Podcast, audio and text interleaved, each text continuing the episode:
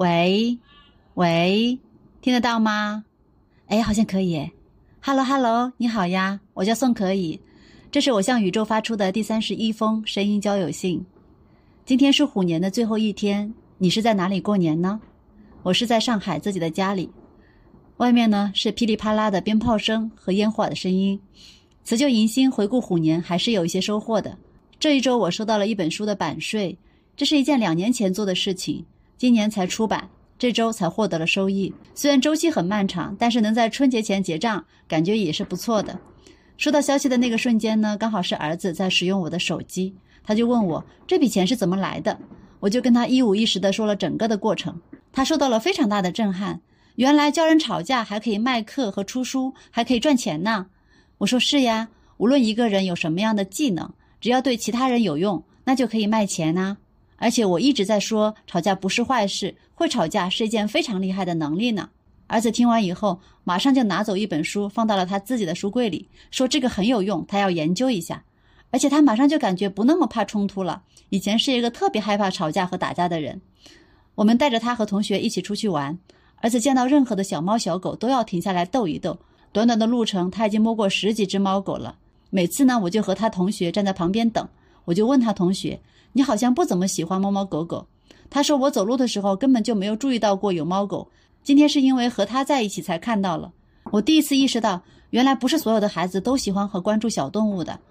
当我们送同学到他楼下的时候，刚好迎面走过来一条脏兮兮的流浪狗。同学提醒说：“这条狗很凶的，以前还追过他。”但是这条狗呢，径直走到了儿子跟前，仔细的闻，儿子也摸着它的头跟他说话。然后这条狗就开始撒娇了，站立起来求抱抱。后来呢，就一直抱着儿子的腿，不断的往上爬。最后儿子跟他好说歹说才肯下来，走的时候还跟他说好了，下次再来见他。我在想，儿子对宠物的热情和友好也是他的一个优点，说不定将来可以和做宠物相关的工作。这么一想呢，对他学习的焦虑又放下了一些。你看，这一周里，我们都放下了一些核心的情绪，这些情绪的转变，其实都是我们看待事情的角度和方式不一样了，我们对那件事的感受也就不同了。二零二二年，在我们的感受里面，肯定是负面情绪多于正面感受的。有些事情呢，确实是在我们能力范围之外，这就需要接受改变不了的事实。比方说，新冠病毒，我们人类暂时就是克制不了。还有些事情是我们可以掌握和改变的，他们决定了我们明天是往哪个方向去走。如何分辨这两者呢？就是需要我们去辨析的。李松蔚老师在《再见爱人》节目里开导宋诗丁的一句话说：“你们女生从小到大要做一件事情，首先考虑的是这件事是不是被允许的。如果是被允许的，才可以去做。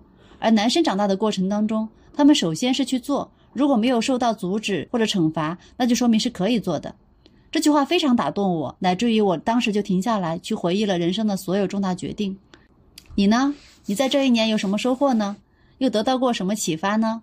不管怎么样，新年马上就要来了，祝你兔年吉祥，万事如意，新年都有新希望。可以加我的微信送可以二零二幺，或者发邮件送可以 letter at 幺六三点 com。这封信就到这里啦，再见吧。